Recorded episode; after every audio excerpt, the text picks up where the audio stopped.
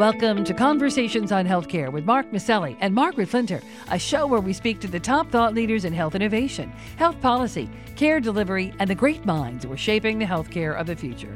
This week, Mark and Margaret speak with Dr. Francis Collins, Director of the National Institutes of Health, the largest biomedical research agency in the world, and the guy who led the Human Genome Project mapping the human genome. Dr. Collins talks about the acceleration of global research around the pandemic, the mRNA vaccine, boosters, Delta and Mu variants, and where the NIH research is headed next. Lori Robertson also checks in, managing editor of factcheck.org. She looks at misstatements spoken about health policy in the public domain separating the fake from the facts. And we end with a bright idea that's improving health and well being in everyday lives. If you have comments, please email us at chcradio at chc1.com or find us on Facebook, Twitter, Spotify, or wherever you listen to podcasts. And you can also hear us by asking Alexa to play the program. Now, stay tuned for our interview with NIH Director Dr. Francis Collins here on Conversations on Healthcare. We're speaking today with Dr. Francis Collins, Director of the National Institute of Health, the largest biomedical and public health research agency in the world. He's been leading the agency since 2009. Before that, Dr. Collins was director of the National Genomic Research Institute, where he oversaw one of the most significant biomedical accomplishments of modern times the mapping of the human genome. Dr. Collins, welcome back to Conversations on Healthcare. I'm glad to join you at this propitious time as we continue to struggle with COVID 19. Yeah, Absolutely. and speaking of that, you know, millions of parents are taking their children back to school, and many of the children are under the age of 12 without the benefit of a vaccine. And now you've said that the vaccine approval for younger kids may not come until late fall at the earliest. Uh, but just recently, the American Academy of Pediatrics issued a request to speed up emergency use authorization for younger kids uh, because of the risk to their health uh, has increased significantly with the Delta uh, variant. What's the likelihood we'll see the vaccine uh, authorization for younger children sooner than you had expected? And, and really, why don't we have better fix on dates certain for approval? That's a good question. First of all, let's be clear that kids from 12 up uh, can be immunized. That has been approved for a while. And unfortunately, only about half of them so far have been vaccinated. And those kids are going back to school too. I had hoped we'd be in a better position then in terms of having that group of students uh, less likely to be the source of outbreaks. So we have a broader problem here just in terms of public acceptance of vaccines, both for adults and kids. But I get it that particularly parents who have kids under the age of 12 concerned about schools opening up again wish that there was a way that those kids could have also been immunized. The challenge, of course, is you don't really want to begin to advocate uh, for any kind of medical intervention for children under 12 unless you're really sure you got it right you can't consider kids as just being little miniature humans. They have different physiology and different metabolism. so the data has to be generated by doing very carefully conducted clinical trials on kids of that age. That has been done, but it's not quite complete as far as the follow up for any kind of safety signals. As I understand it, that data will be submitted by Pfizer to FDA later this month, near the end of September. And then FDA will need to look at the data. Now, if everything looks perfect and there's no surprises and the efficacy and the safety are all beautiful, then you could imagine FDA granting approval in maybe just a month or so. But if there's any tricky thing there where they need to ask more questions, get some additional details, it could take a little longer. So I think we all got to be careful here. Better not to overpromise. I guess previously I've said, well, I think by the end of the year, I would love it if that happened to be October. but it could certainly linger a little longer than that. And I totally get it why everybody's impatient. I am too. Well, right up there uh, in the news, of course, is the issue of a booster for all the folks who have been vaccinated. Uh, FDA now recommending a third uh, booster uh, for those fully vaccinated, and especially if they're medically compromised. I think you've uh, said in the past that maybe rather than rolling out the third uh, dose of vaccine, you'd rather see the unvaccinated getting their first dose of vaccine.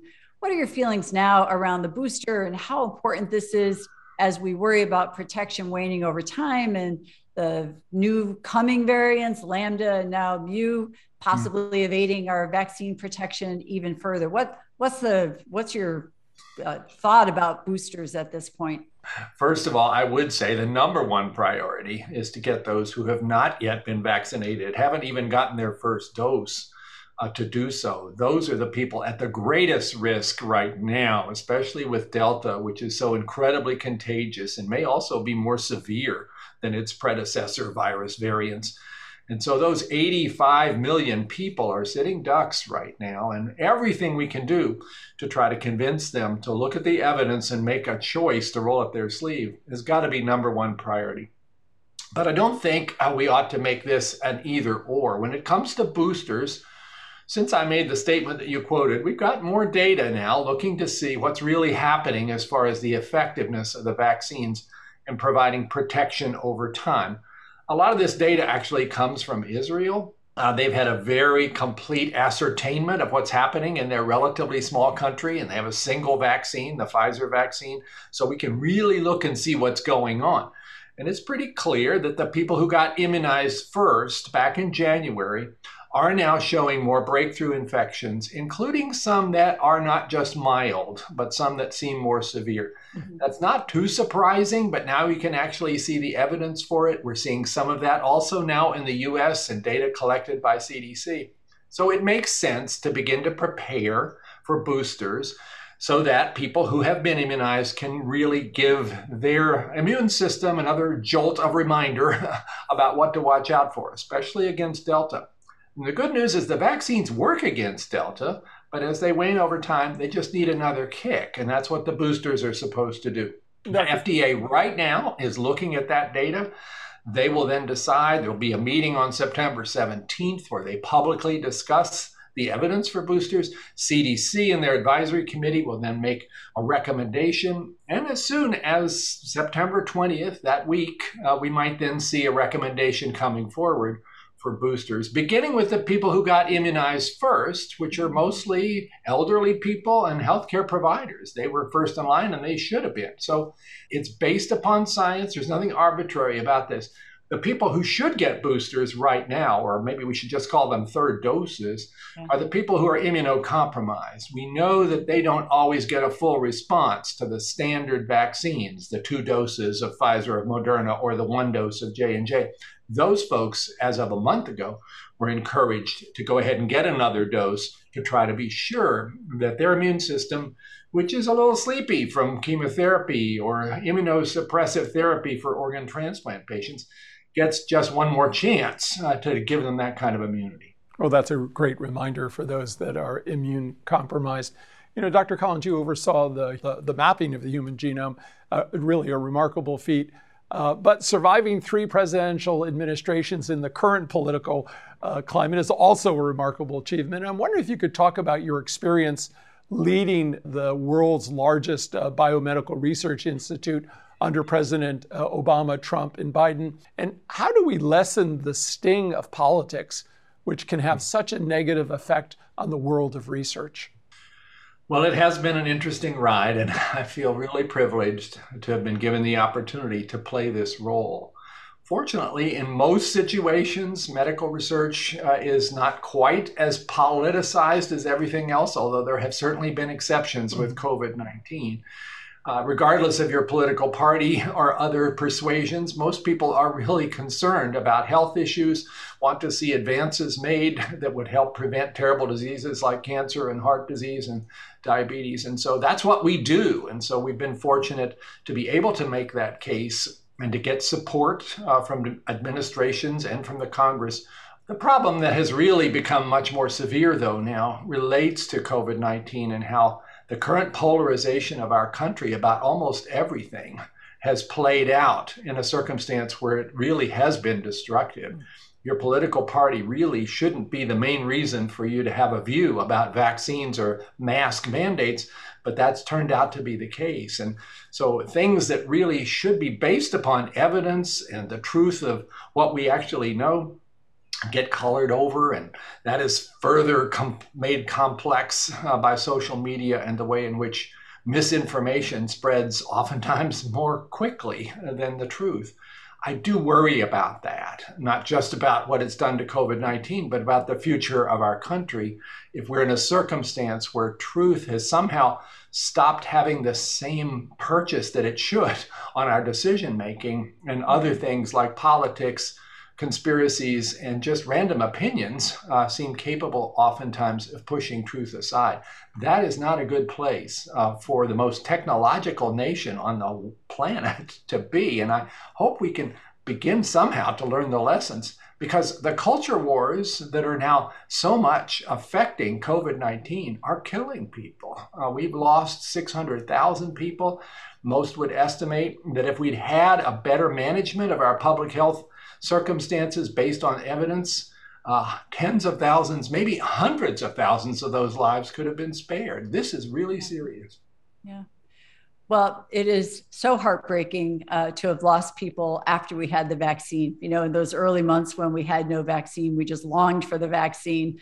To have lost people afterwards is truly heartbreaking. And I, I wonder if I can ask you, Dr. Collins, uh, to comment on certainly an issue that many organizations struggle with, um, in, in which people uh, have, have uh, expressed that their faith is a reason to issue the vaccine. Um, and I know your own faith journey has informed your approach to science. And I, I wonder what your uh, thoughts are as you see people um, put forth their religion or their faith as the reason that they are refusing, or if they're in an employment situation, sometimes seeking an exemption uh, to accept the vaccine. How, how do you answer that in terms of the science as we continue to navigate this pandemic?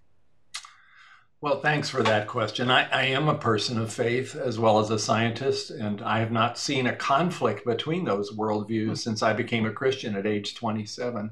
But many people do perceive such a conflict, and it may mean that people of faith sometimes are more suspicious of scientific developments because they think they are secular or maybe even atheist in their perspective. Actually, 40% of working scientists believe in God, so it's not as if there is this big divide, but sometimes it looks that way from the outside.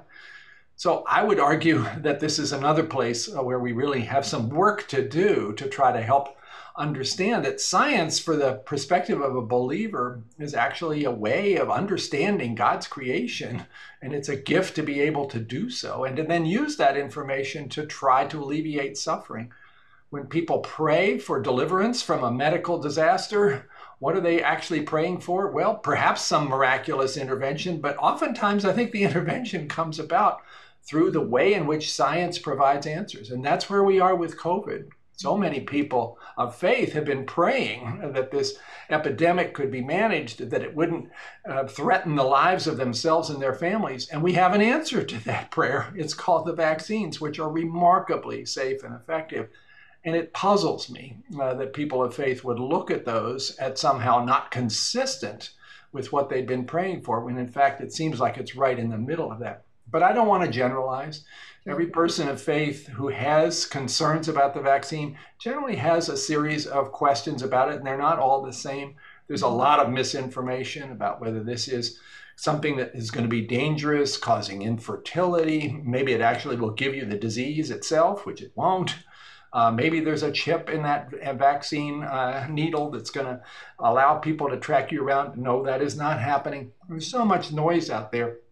And again, I think people of faith may be trying to find where's a credible place to look to get those answers. Just one place I would say Curtis Chang, who's a pastor, has done a whole series of videos uh, on Christians and the vaccine people really ought to have a look at that. They're very well done. They're based on the facts. He deals with a lot of the information that's out there that are scaring people and tries to really put the truth into the picture. And as a pastor, somebody who believes in the truth, the truth will set you free. That's what Jesus said.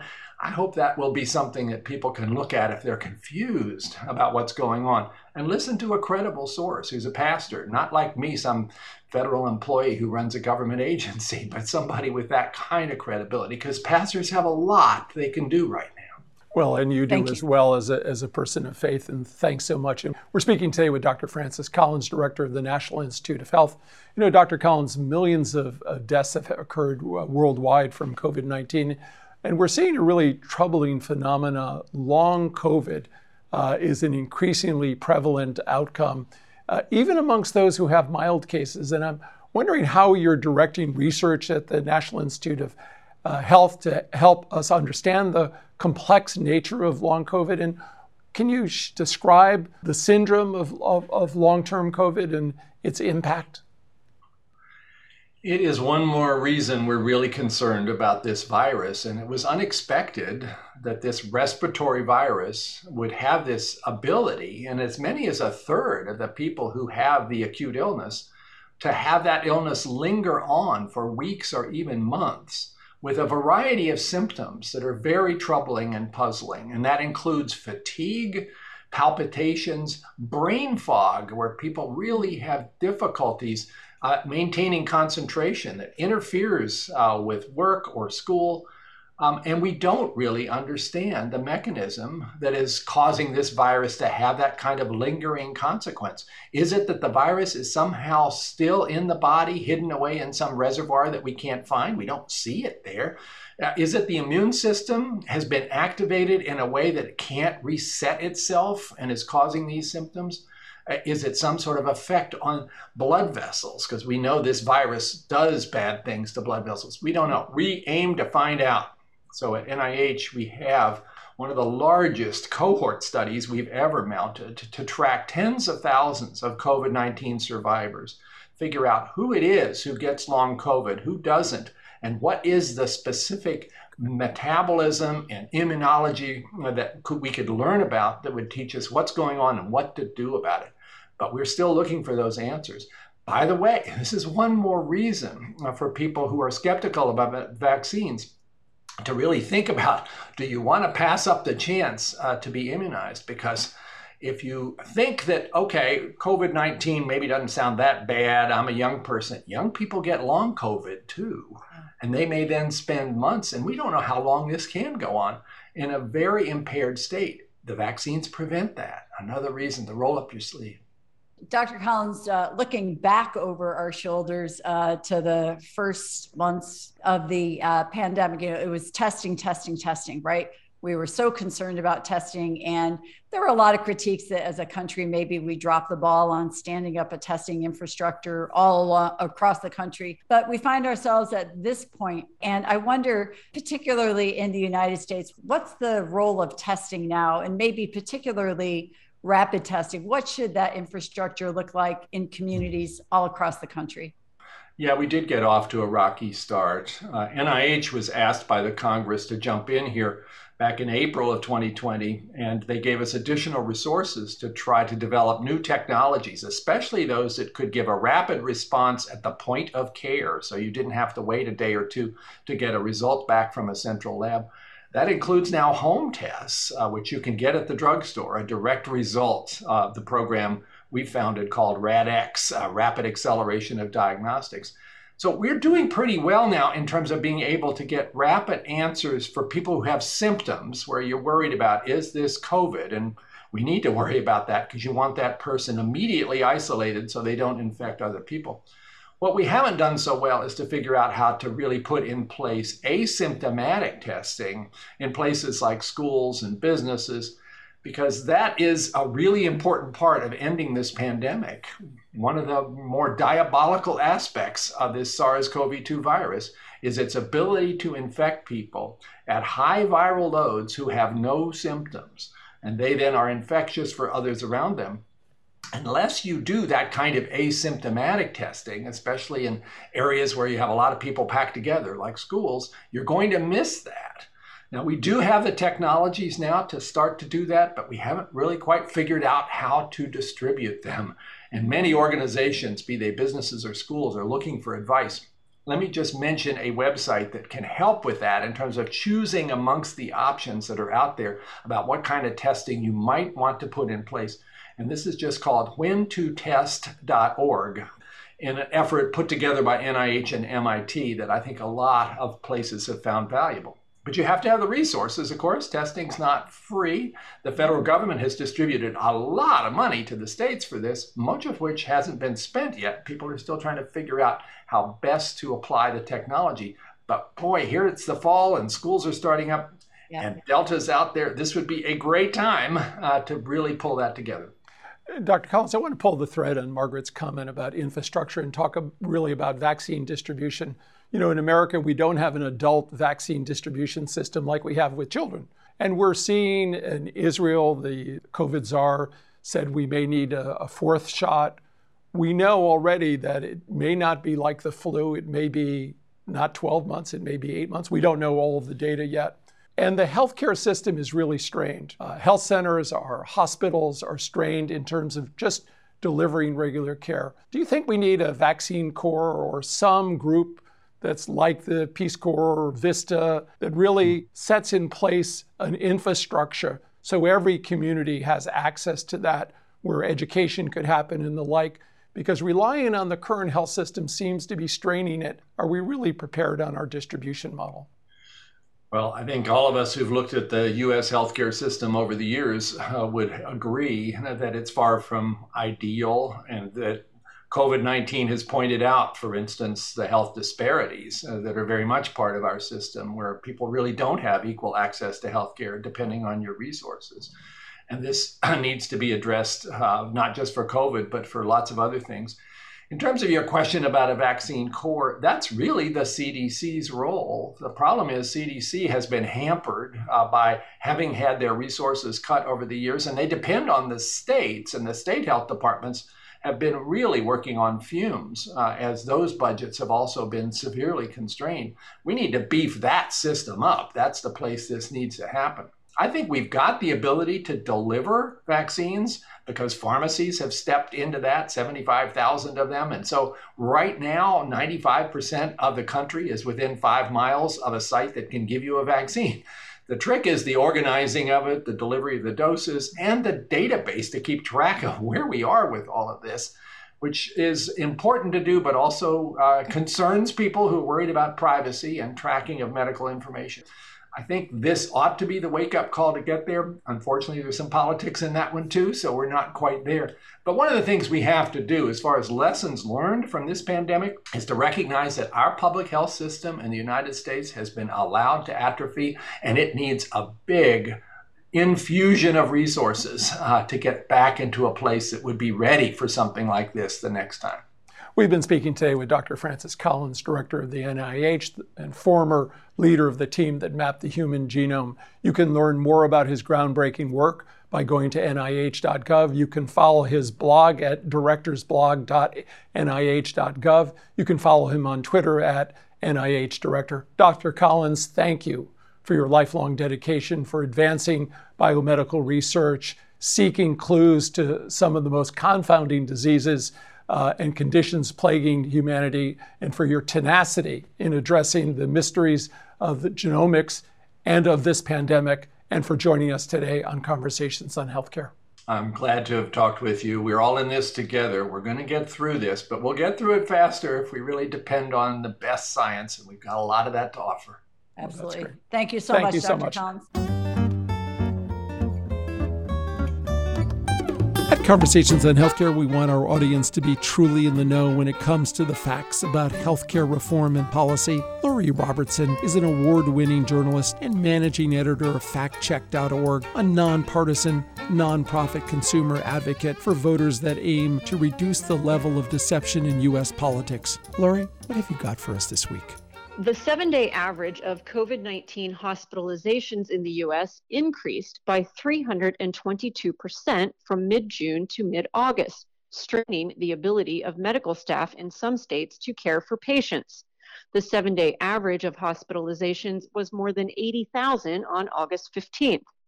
Hospitalizations tend to be higher in states with low vaccination rates, including Florida, Alabama, Mississippi, and Louisiana. Despite the rising numbers, an Instagram post questioned whether COVID 19 is, quote, truly a pandemic that was overwhelming hospitals. If, the post claimed, hospitals are firing nurses who refuse to be vaccinated. Some hospital staff have been fired for refusing to get the vaccine. But Colin Milligan, a spokesman for the American Hospital Association, told us the overall number fired for that reason is likely to be very small. About a quarter of all hospitals in the US have some sort of vaccine mandate, but there isn't evidence they are shedding employees due to the mandate policies. Earlier in the pandemic, some healthcare providers were forced to tighten their budgets and reduce staff due to lower overall patient volume, canceled elective procedures, and higher expenses tied to the pandemic and the pandemic continues to put a severe financial strain on hospitals. But the Bureau of Labor Statistics data show hospital employment has actually increased slightly by 11,000 jobs from January to July. And hospital employment was up by 45,000 jobs in July compared with a year ago. But staffing is still below the pre pandemic high in February 2020. In mid August, the president of the Florida Hospital Association said that many hospitals in that state are, quote, stretched to their absolute limits. And that's my fact check for this week. I'm Lori Robertson, managing editor of factcheck.org. Factcheck.org is committed to factual accuracy from the country's major political players and is a project of the Annenberg Public Policy Center at the University of Pennsylvania. If you have a fact that you'd like checked, email us at chcradio.com We'll have factcheck.org's Lori Robertson check it out for you here on Conversations on Healthcare.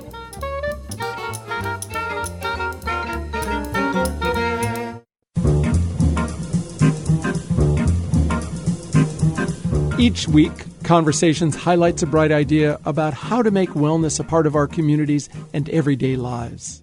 Over the past few decades, kids have been getting less and less physical activity throughout the school day, and as budgets have been tightened, phys ed has become less prevalent in many schools. The University of Michigan researchers wanted to find a creative and effective solution that would increase kids' movement and increasing sedentary lifestyles without disrupting the school day. We looked at the scientific literature in terms of prolonged sitting, and they have demonstrated that if you just just 2 minutes minutes of activity, a small burst, get up, do some movements. Activity in that small of a dose can have dramatic improvements on health, on cognition, on learning. So we decided to develop an intervention, a program that would allow children to get these small bursts of activity throughout the day. Dr. Rebecca Hasson is principal investigator for InPACT interruption of prolonged sitting with activity. She wanted to find out of just two to three minute short bursts of physical activity five times a day would impact the kids' cumulative movement. The research showed that kids of all shapes and body types found the program easy to participate in we typically see in PE or recess lower participation in girls compared to boys, but in classroom activity breaks, you actually see similar rates of participation, if not higher rates of participation in girls compared to boys.